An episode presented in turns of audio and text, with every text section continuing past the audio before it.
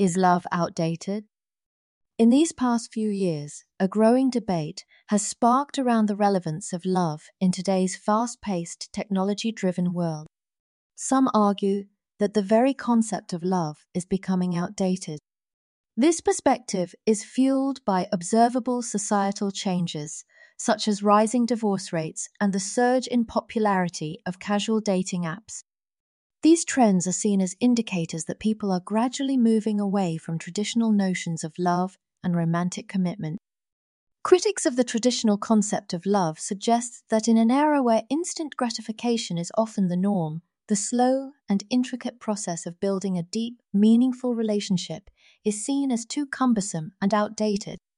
They point to the ease with which relationships can be started and ended through apps and online platforms as a sign that society's values around love are shifting. This view holds that as our lives become more transient and as we prioritize convenience and flexibility, the appeal of investing time and emotional energy into cultivating a loving relationship diminishes. Adding depth to this conversation are recent surveys and research that shed light on how younger generations perceive love.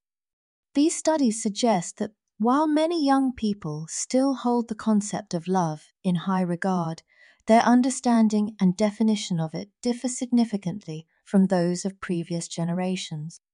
For instance, many young individuals prioritize independence and personal growth over the idea of dedicating themselves to one person for life. This doesn't necessarily mean they reject love. Rather, they embrace a more fluid and open interpretation of what love means. This evolving viewpoint suggests that love is not so much outdated as it is being redefined. The desire for connection and intimacy remains strong, but there is a growing acceptance of diverse forms of love that do not necessarily fit the traditional mold. As society changes, so too does the way we understand and experience love.